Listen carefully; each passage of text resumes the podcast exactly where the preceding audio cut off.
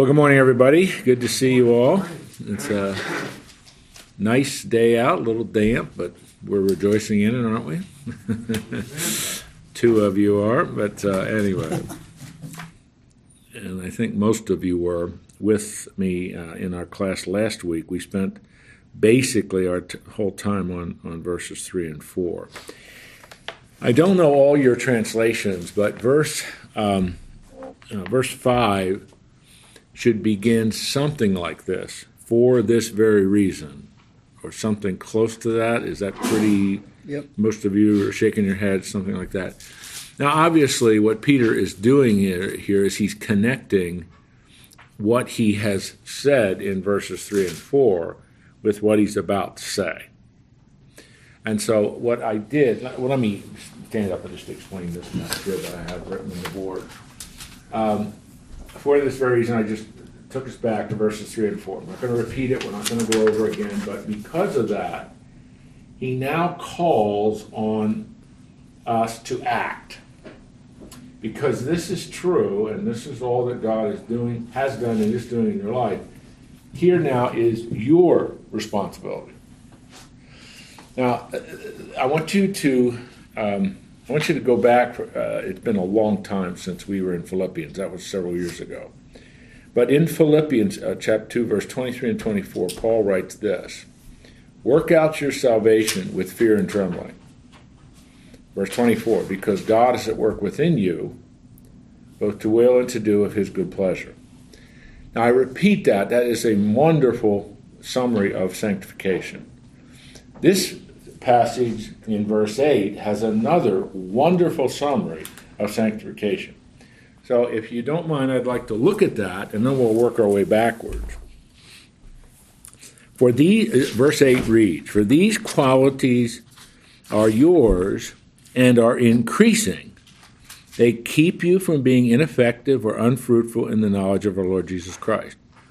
Now, the key phrase there is, and are increasing. That summarizes the process of God at work in our life that we call sanctification. You're not passive, you're not static, you're growing. So we speak of phrases like Christian's growth or the Christian's growth, the Christian growing in grace, or I mean, just so many ways we talk about it. It summarizes what we I mean, theologically, the term is, and it's especially in the book of Romans, we call sanctification. It's that process of God the Father conforming us into the image of God the Son through the power of God the Holy Spirit. That's a real neat theological way to define it. So, uh, um, as I start this, what I just said in these last several sentences, they make sense to you? Yes. I mean, it's. I think it's important for us to be able to do this to talk theologically about certain things and then see the practical value that goes with thinking theologically about things. Theology is not just filling your head with wonderful uh, doctrinal ditties, it is to change your life. And so that's really what Peter is doing uh, here. And it's, I, I just marvel at how well he can do this in such a succinct way. He summarized our position and basis and foundation of our growth in verses 3 and 4. Now he's focusing, and, and a lot of that is, is what God's done. Not a lot of it, all is what God has done in and for us. Now, verse five, uh, 7, uh, uh, 5, 6, and 7 focuses on okay, what, what's our responsibility now? What's, what's our role in this? Are we passive in this pursuit of the holy life, or are we active in this pursuit of the holy life? I'm trying to say the same thing about three different ways so it really drives home. And so, as he is taking us back to what the Lord has done in our lives, for this reason, he's now calling us. And he uses a very interesting word. ESV translates it supplement. Do all of your what what what are some of the other terms? I don't know all the different translations. Again, now I'm back in mosquito. I want to make sure you're with me. I'm in verse five.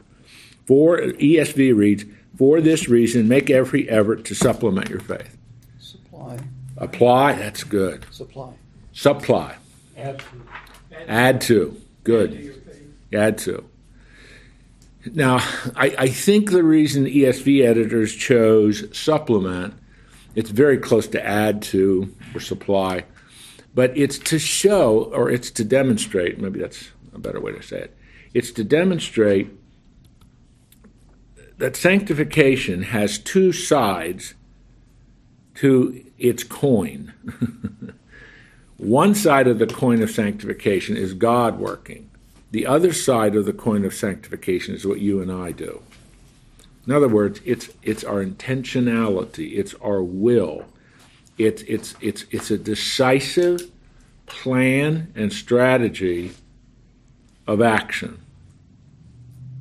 And it's this it's this remarkable we can't do it without the God without God the Holy Spirit's help.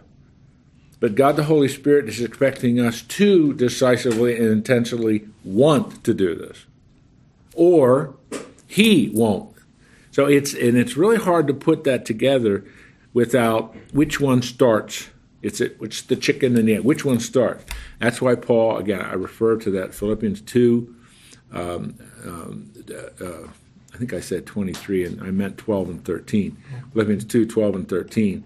That we work because God works. So it's just both working together. That's why I think they have translated it supplement. You are adding to, you're living out, you're supplying what God is doing and has already done in your life. You live it out. So this is your side of the coin. I hope uh, what I'm saying there is, is making sense. So faith is not passive, faith is active. Does that sentence make sense to you? Faith is not passive, faith is active. Does that make sense? It's an activist faith. We put, you know, we put our faith in, in the Lord uh, and all that He did for us in His death, burial, and resurrection. We appropriate it to our life by faith and all of that. But that begins then a life of faith. And it's an active, energetic, focused faith.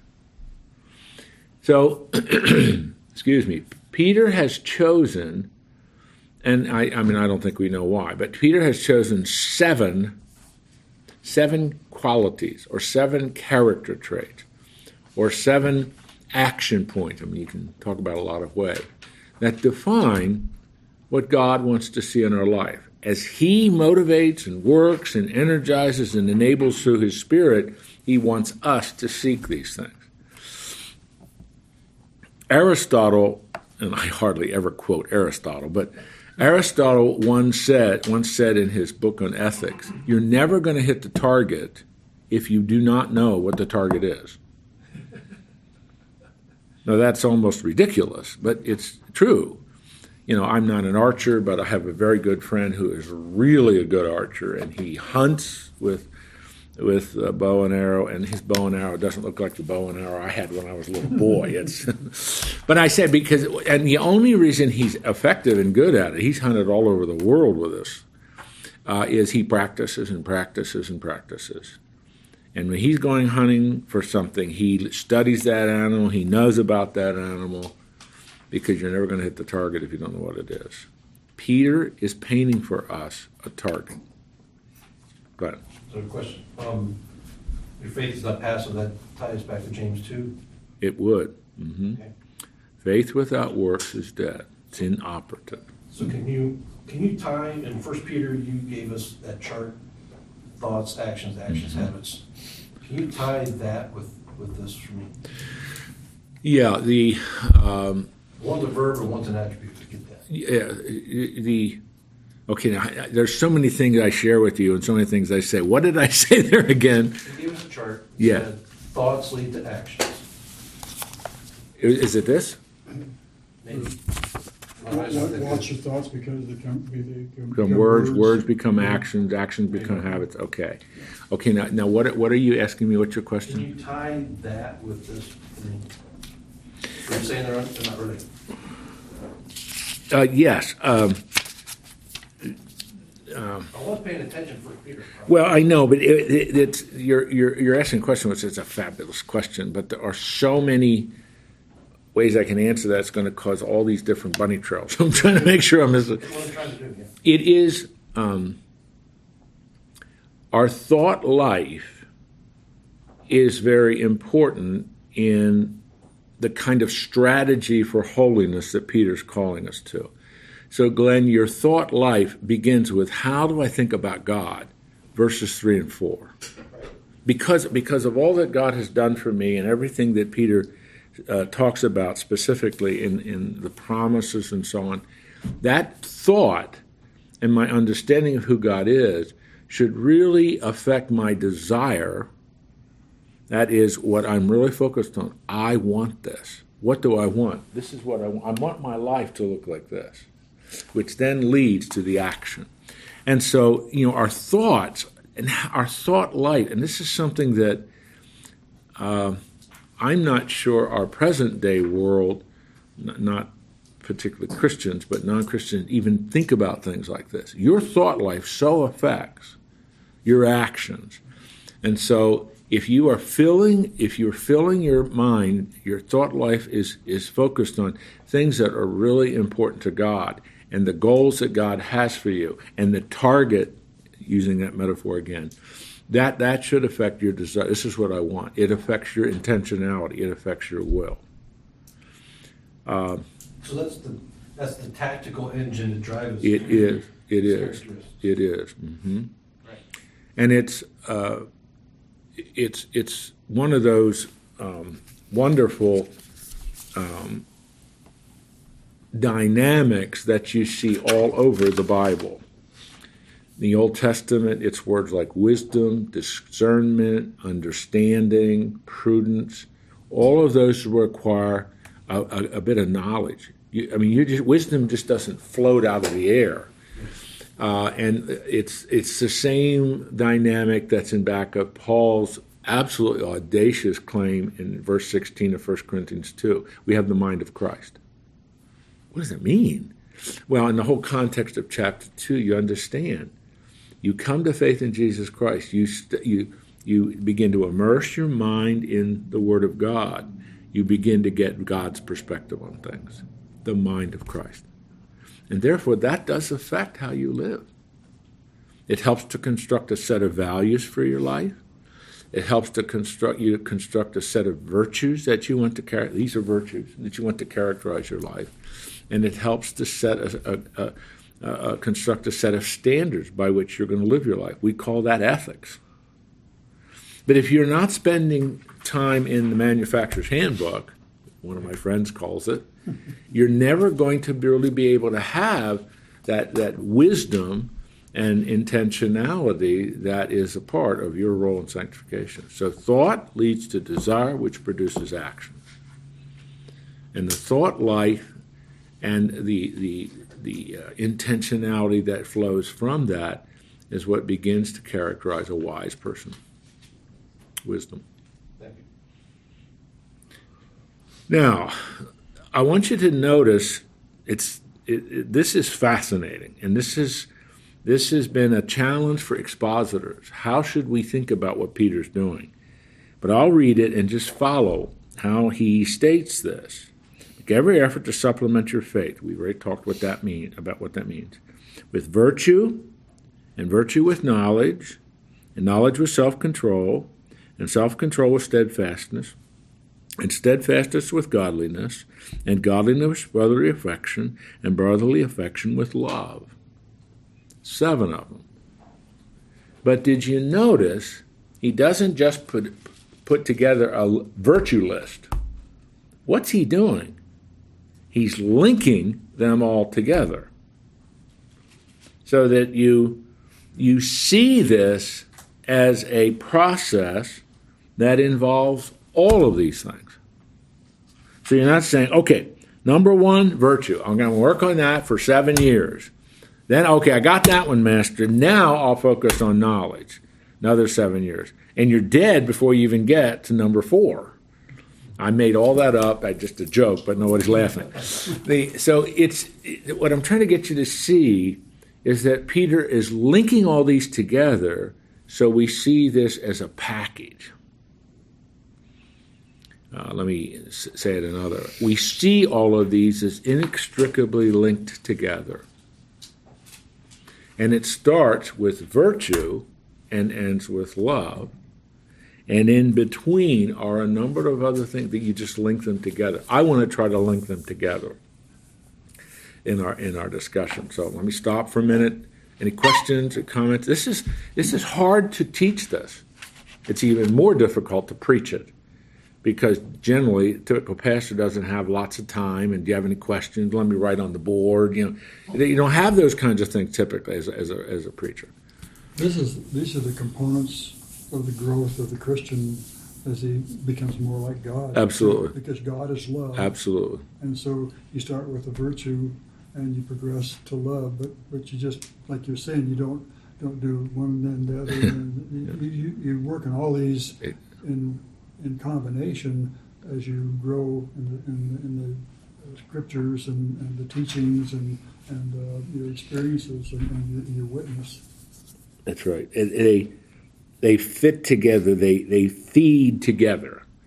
Uh, they feed off of one another. Um, so, with that being said, oh, by the way, another a compare or an analogy of something like this is what Paul calls the fruit of the spirit in Galatians five twenty two and twenty three, and it's it's he calls it the fruit of the spirit, singular, not fruits they're all linked together. And just it's another way of, of, of, looking at this.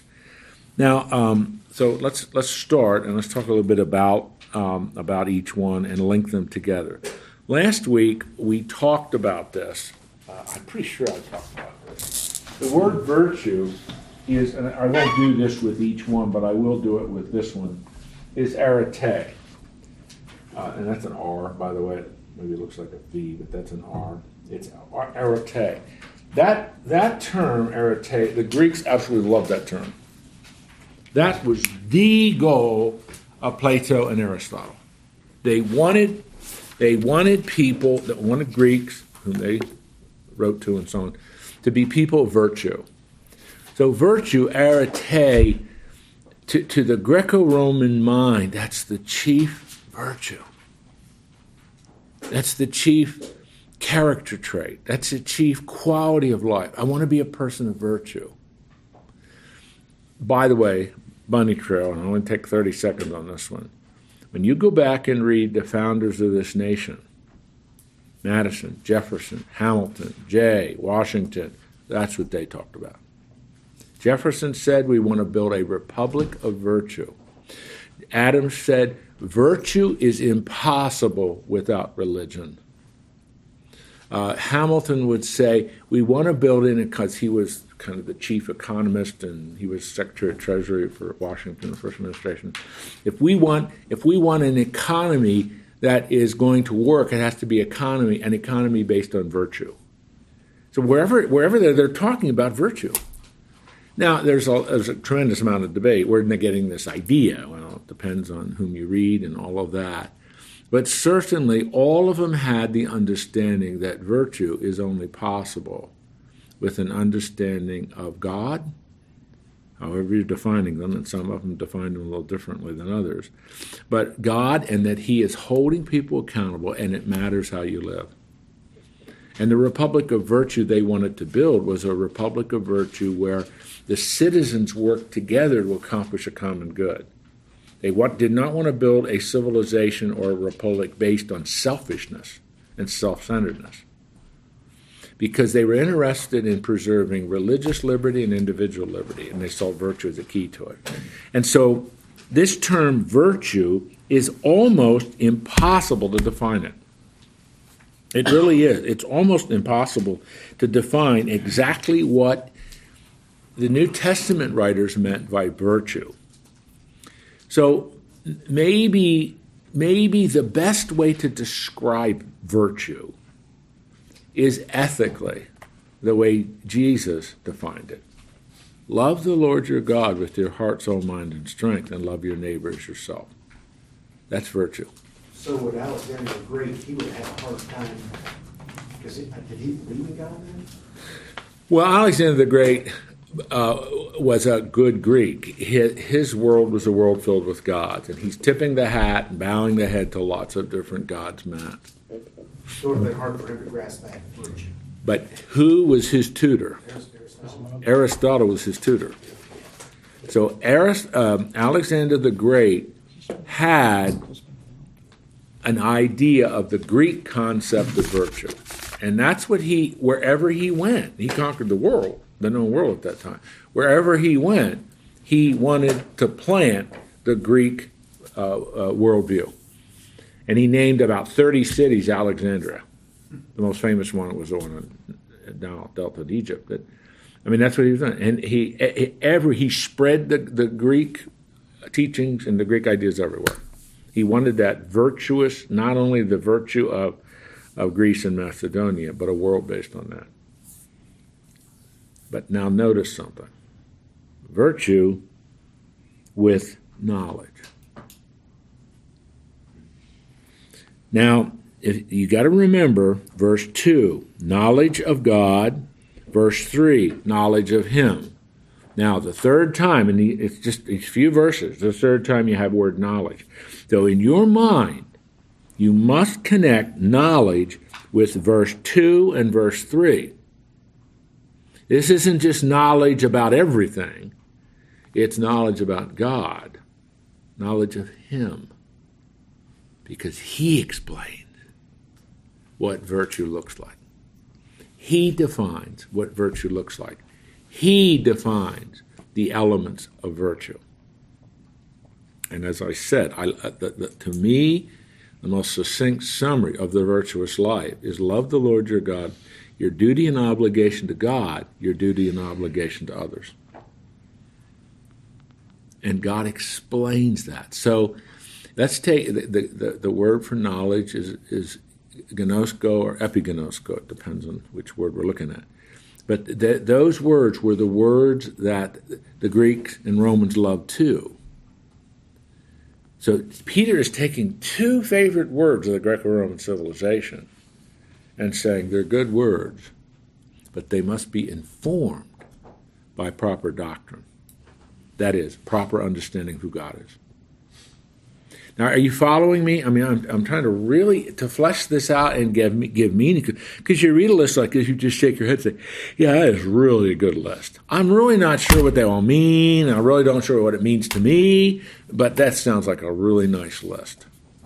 So it's just you read it, you hear somebody talk about it, and then you leave. It doesn't affect you at all. I don't want that to happen here.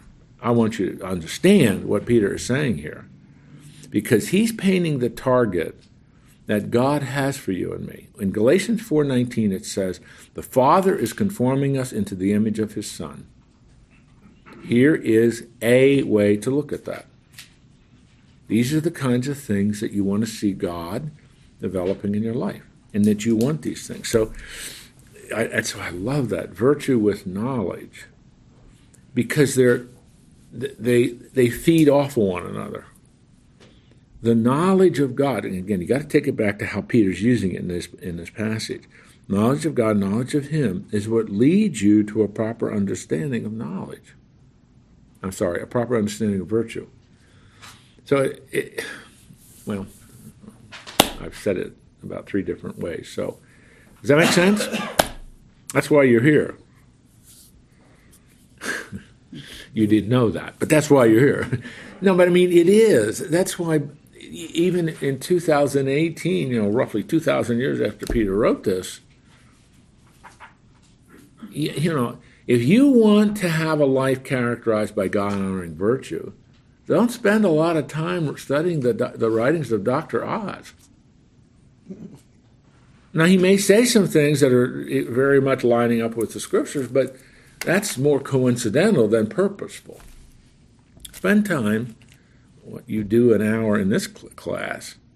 I mean, spend time really trying to understand and have a, a an accurate knowledge of who God is and what He expects of you and what He empowers and enables you to do.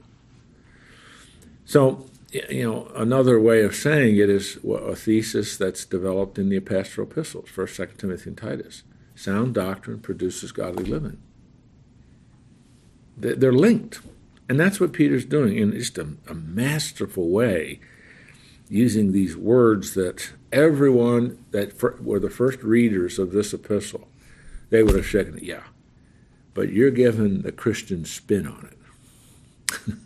I'm using Fox News' phrase. You know? you're giving the Christian spin on it. So I, I see some interesting things here, and maybe this is a bunny trail we don't want to go down, but I'm in a situation where I'm paying a lot of attention to Catholicism and Protestantism and the differences.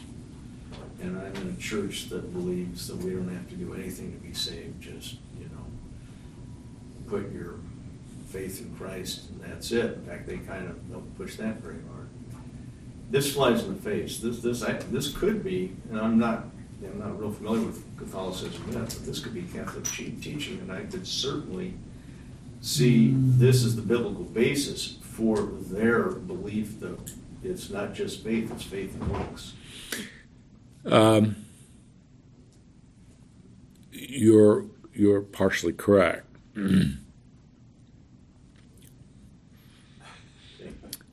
but you're incorrect. uh, Rob, the difference, I just finished reading a book by Tom Schreiner on this whole issue called Faith Alone. Uh, it just came out a little bit ago. It's really, really well. Now, one of the reasons I like the book is he's interacting with N.T. Wright, and probably most of you don't even know who that is, why I bought the book.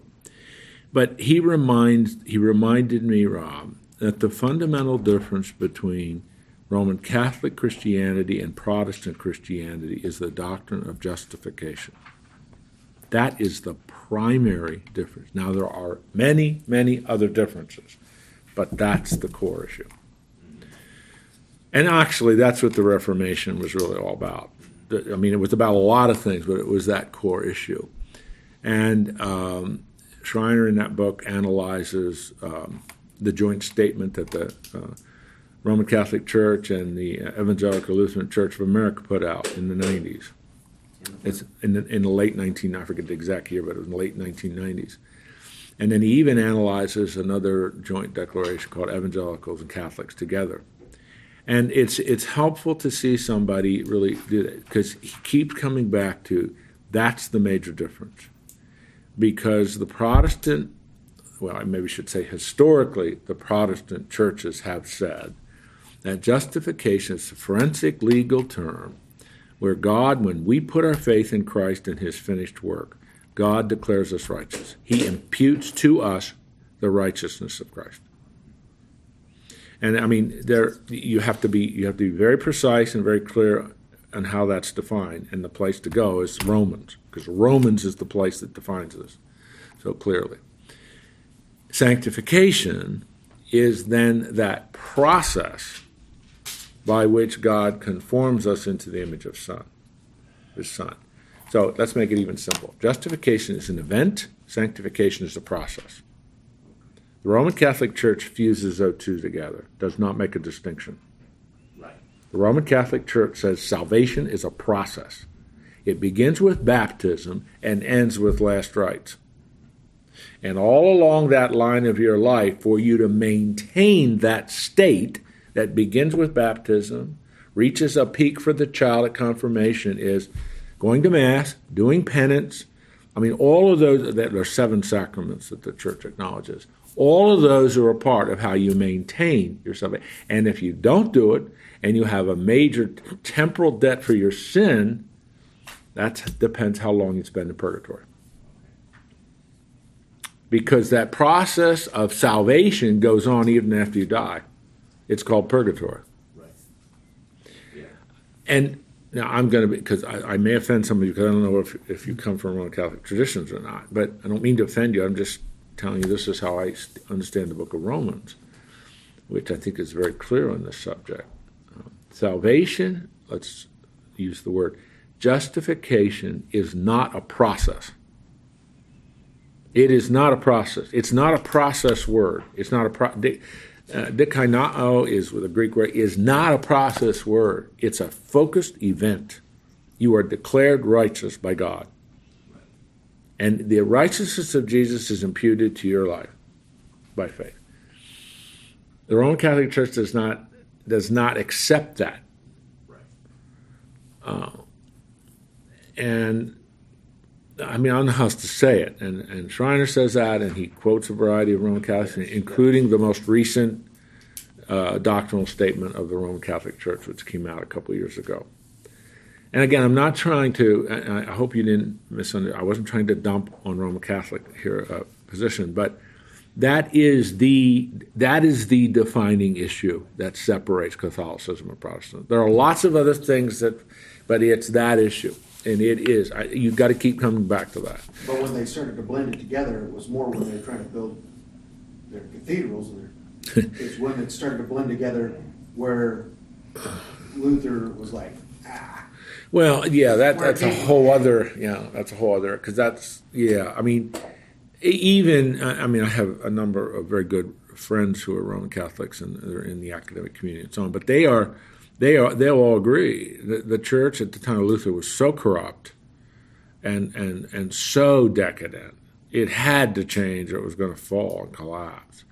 And they were they were just so prostituting everything that was saved, and the sale of indulgences, which is kind of really what you're talking, because that's how they built a lot of the cathedrals uh, was was just it was an awful exploitation of people in the name of Christ. It was awful, and Roman Catholics acknowledge that today. They say Luther did good things for the church in shaking them up. That doesn't mean they embrace Luther. It just means they he shook the church up. It needed to be shaken. All right, uh, okay, that's all right. That's okay. One, one last point. So in, in, in Catholicism, the works are to maintain your status. And it's part of that cooperative effort between you and God. And in gospel believers in Christ, works that you do glorify God. Mm-hmm. They don't do anything for you. That's right. They don't maintain any status. You you you like to say you're justified. You are justified, and then the sanctification is the process, and, and the works that you do to glorify God of that san- sanctification. Mm-hmm. That's the way I've always looked at it. Well, no, that's that's that's good. It doesn't have your works do not have anything to do with your state, your your your identity, your righteousness. I mean, the one thing that I think is so crystal clear in the scriptures, in the New Testament, but even in the Old, is you can't merit God's favor. Oh yeah. You can't earn God's favor. And in the Old Testament, Isaiah, your, your righteousness is like filthy rags to me. What you're doing, you know. I mean, it's a, so. Uh, anyway, that was good. May I get back to First Peter, Second Peter? that was good, good. And with knowledge, I'm now verse six, the third item, uh, virtue here, self-control. Now, just think about that for a minute. Virtue that's an, a word of ethics. That's an ethical word. That's the chief virtue. Is only properly understood and, and properly motivated by a knowledge of who God is. Again, verse 2, the knowledge of God. Verse 3, the knowledge of Him. Okay? So, therefore, therefore, virtue that is informed by knowledge will lead to self control. if you look at Paul's list of virtues in, in, in Galatians 5 22 and 23, the ninth virtue is self control. For Peter, it's the third. but th- without getting in, that doesn't matter. It's just so. What does that mean, self control? I mean, I know you know what that means, but self control, how's that fitting in with this? Go ahead, Fred. So I, I found this reference. Yes, please. It says controlling the power of the will under the operation of the Spirit of God. Yeah. So it's, it's letting God control your life and, Yeah. and being aware and more knowledge of, of God. And, and then, then you, the Spirit of God works in you to control, give you the tools to control your life. If you go back to that little phrase that, that Glenn was asking about, thought, desire, action, thought is rooted in, well, your thought life should be rooted in the knowledge of God, His Word, and all of that, which then affects your desires, which is an issue of self control. It's the intentionality, the willful determination of the kind of person you want to be. Let's put it another way. I think self control means I need to have a strategy for my life in these areas. My strategy, Jim Eckman's strategy, is not going to be the same as Jim Beck's strategy. Why? Because I have certain issues that I've dealt with throughout my entire life that are a little bit different than the issues that Jim has dealt with in his entire life. Plus, there have been a number of developments in the life, just a, just a history of his life that are different than the history of my life. Now, I'm saying all that because, and I only chose him because he's to my, right to my right here, but the point is that every one of us has to really have a strategy, a focused understanding of who we are, where our weaknesses are, where our real intense struggles are, that if we don't master these things, it'll always lead to sin, and say, okay, I need to get control of this. I, am saying things that I've talked with men over the years in mentoring and relationships and pastoral counseling stuff. You, you have a lot of old patterns and habits of your life. The virtue of self control means I know exactly how those things work in my life. I've been with them for 20 years.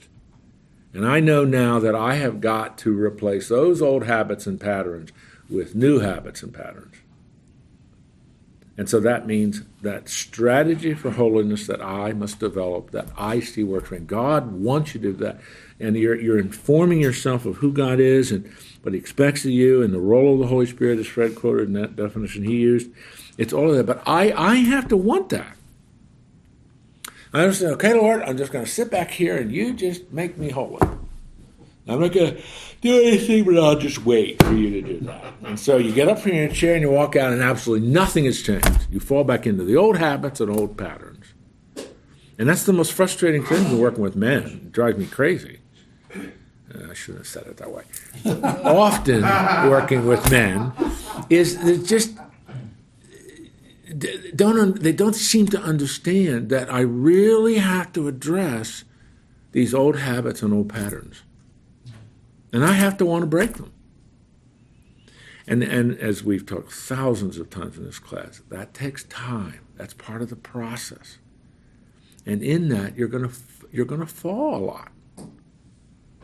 But you're to see the Lord through His grace and through His Spirit.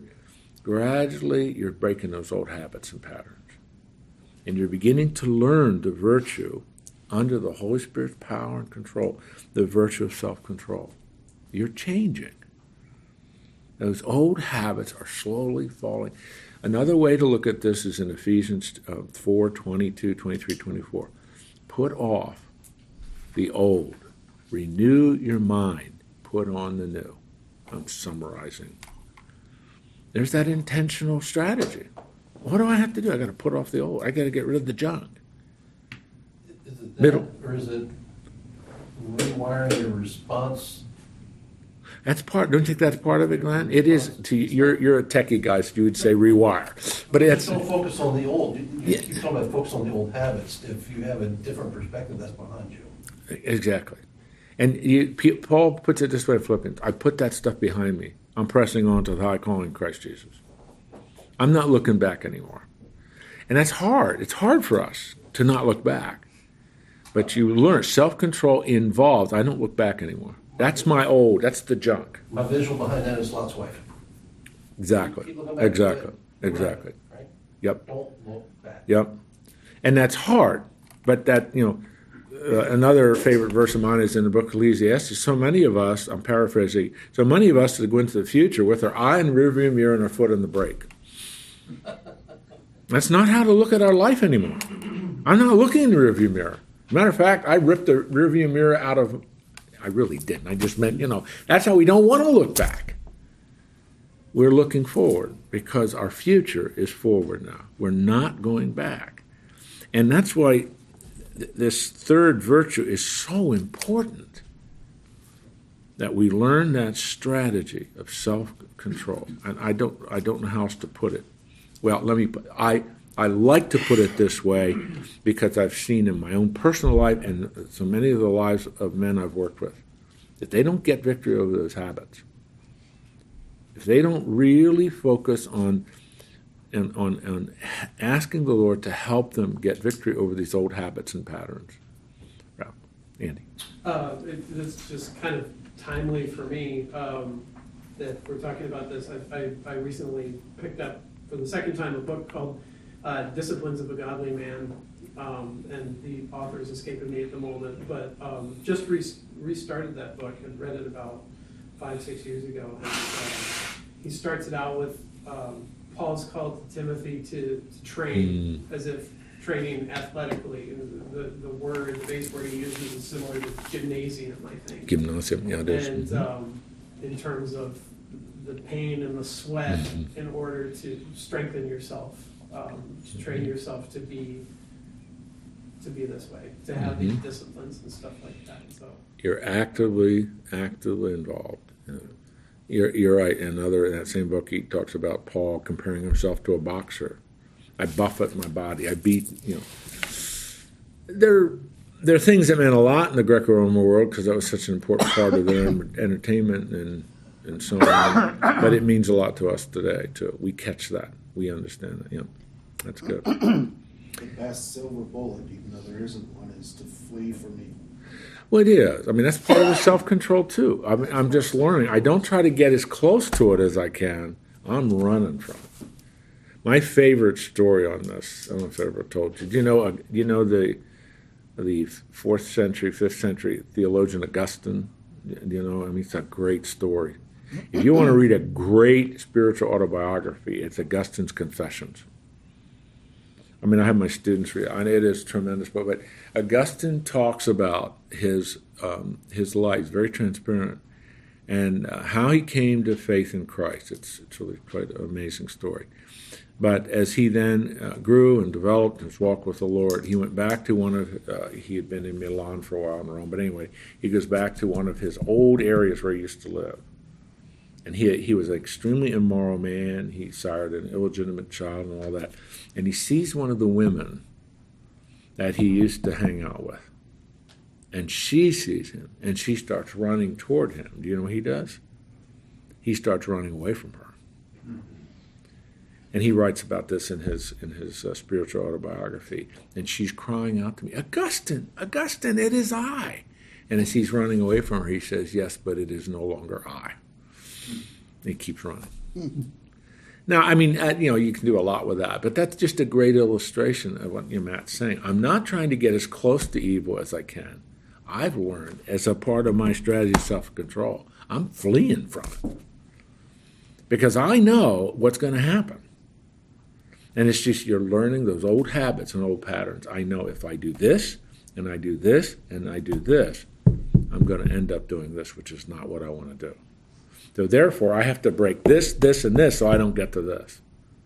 Now, I made all that up, but I don't think it takes a lot of imagination to understand what I'm saying. That's why, I mean, I learned a long time ago, not because any of it's evil, I just have to control what I watch on television. I have to control what I listen to on the radio or what I do with this stupid thing. I mean, I just, I, I have to, I have to control it. Because Paul says, in in in Philippians, uh, no, in First Corinthians eight, nine, and ten. He says it three times. I will not be controlled by anything. That's an audacious, bold statement. I will not be controlled by anything. I will not be mastered by anything. I will control it. And so, as long as this iPhone is a tool that I can use to make my life more efficient, better manager of time, information, and so on, that's a good thing. But if it starts controlling me, I've crossed the line. And that's one of the great challenges in this, this world that Glenn lives in, this technological world, and the world that our, our children and grandchildren, my, my three year old grandchild, it's unbelievable what he does with a computer and an iPhone. I mean, he, probably he's doing more than I'm doing with it. I mean, I'm saying because that's his life. That's that's life today, and so which is controlling you, and so uh, that's all involved in this. Oh man, I wanted to get through this today, but well, it's all your fault. You're asking me all these questions. No, I'm just kidding. Okay, any any other? What, what was the book you referenced earlier that you just completed? with faithful Tom alone. Schreiner. Oh, yeah. Uh, Tom Schreiner is the author. It, it's simply called Faith Alone. Faith alone. Faith Alone. hmm It's in paperback. It's it's really a nice little book. Uh, all right, let's move on then. Uh, we're still um, in verse six. Knowledge was self control. Self control was steadfastness. Um, I know why they translated it that way. Steadfastness. Uh, um, hupomone is the Greek word. Another way to translate that is perseverance. So just think about that. Okay. Virtue, knowledge, self control, perseverance. My son would translate that learning to hang in there. That's really what it means. It's enduring. Understanding that the sanctification process, you're in it for the long haul. Learning that this process of God the Father conforming me into the image of God the Son through the power of God the Holy Spirit. I'm in it for the long haul. This isn't a short run, quick fix. This doesn't. So my my uh, well, would be a, my vantage point, my perspective is always hupomone. I'm enduring. I'm persevering. I'm hanging in there. Lord, I'm not going to give up. Please don't give up on me. And God has said, Don't worry, I'm not going to give up on you. Don't you give up on me. So it's just that it, it's one of the uh, one of the things you see in the book of Hebrews is this constant interplay between faith and perseverance. It's just, it, the, the author does that. He's just constantly playing those two together. Your faith in God, your trust in God, enables you to persevere. So let's talk a little bit about that. No matter what you're doing, you know as well as I do, anything that is really worth it in life involves endurance. It, it rarely, rarely does it happen quickly. So you, you, you already have like I forget which one. Of, oh, it was it was Andrew, when he was referring to that book you know, I, am not an athlete, but I played sports and things like that. I just know, and you do too, but you watch these people who are professional athletes or Olympic athletes. Oh my goodness, what they do. They are learning hupomone, endure and persevere to get to the goal. So for you and me, it's to endure, to hang in there, to persevere, to get to the goal. What goal? To become like Jesus. And how long does that last? Until I take my last breath. I mean, it's all it's that you know, I'm in it for the long haul. And God is too. He'll never give up on me. He always, always is patient. Sometimes it's translated long suffering and all that. So it's it's this, and again, that's a that's the kind of phrase that, or the kind of term that it means a lot when you put it into the work metaphor or the athletic metaphor, but then the spiritual life. Oh, oh. Because just like an athlete, how many times do you fall and fail? A lot. A lot. If you're a runner, you're going to stumble and fall. If you're a swimmer, you're things are going to you're going to develop cramps. You know all the kind of things that can happen. But you learn. I've got to get. I've got. I've got to look at the long haul. And that's why Paul says, "And I look. I never look back. I'm always looking forward." And so that's that quality, that virtue of hanging in there, persevering, enduring, because I want that goal. And I, I love to say this, although I don't think it really fits. But I love it as much as God loves it. And that's not usually true. But that's what I, I want to love this goal as much as God loves this goal. and then uh, the, maybe, well, no, we'll never get all three of these done. But and steadfastness. Now, the uh, the word as we defined talked about it with uh, godliness. And that um, the, the, the term godliness is one of those terms that has uh, so much of a good spiritual meaning. We shake our heads, we say, That's wonderful, amen. But what does that mean? I don't know, it just really sounds good. But godliness, and that's the way they're translating it. I don't know if any of your other translations have a different term there. But it's really it's it's a word of personal piety. It's a worship word. So it's a it's a word of piety, of devotion. It's a worship word. It defines the the kind of uh, oh, it's it, it, the kind of approach that I always want to have with the Lord. So if if if I want the same thing the Lord has, then I want to be devoted and align with Him. Eusebeia is the Greek word there. It's it's a wonderful word, very difficult to translate.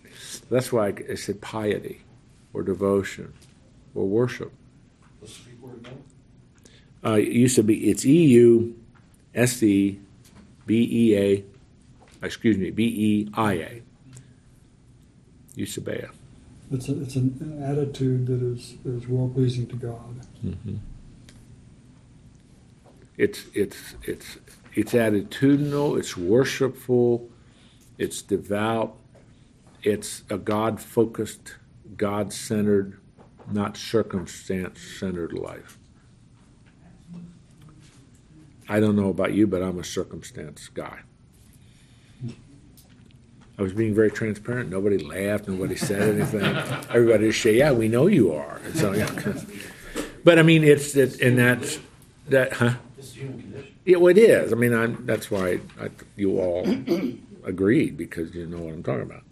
But I mean, it is. It's it's no. I don't. I don't want to be. I don't want to be circumstance controlled, circumstance driven. That's life, but the quality of, of, of the, the, the God focused life is I'm keeping my eyes on the Lord.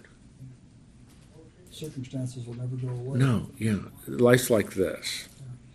The, the, believer is able to keep your eye there, not this.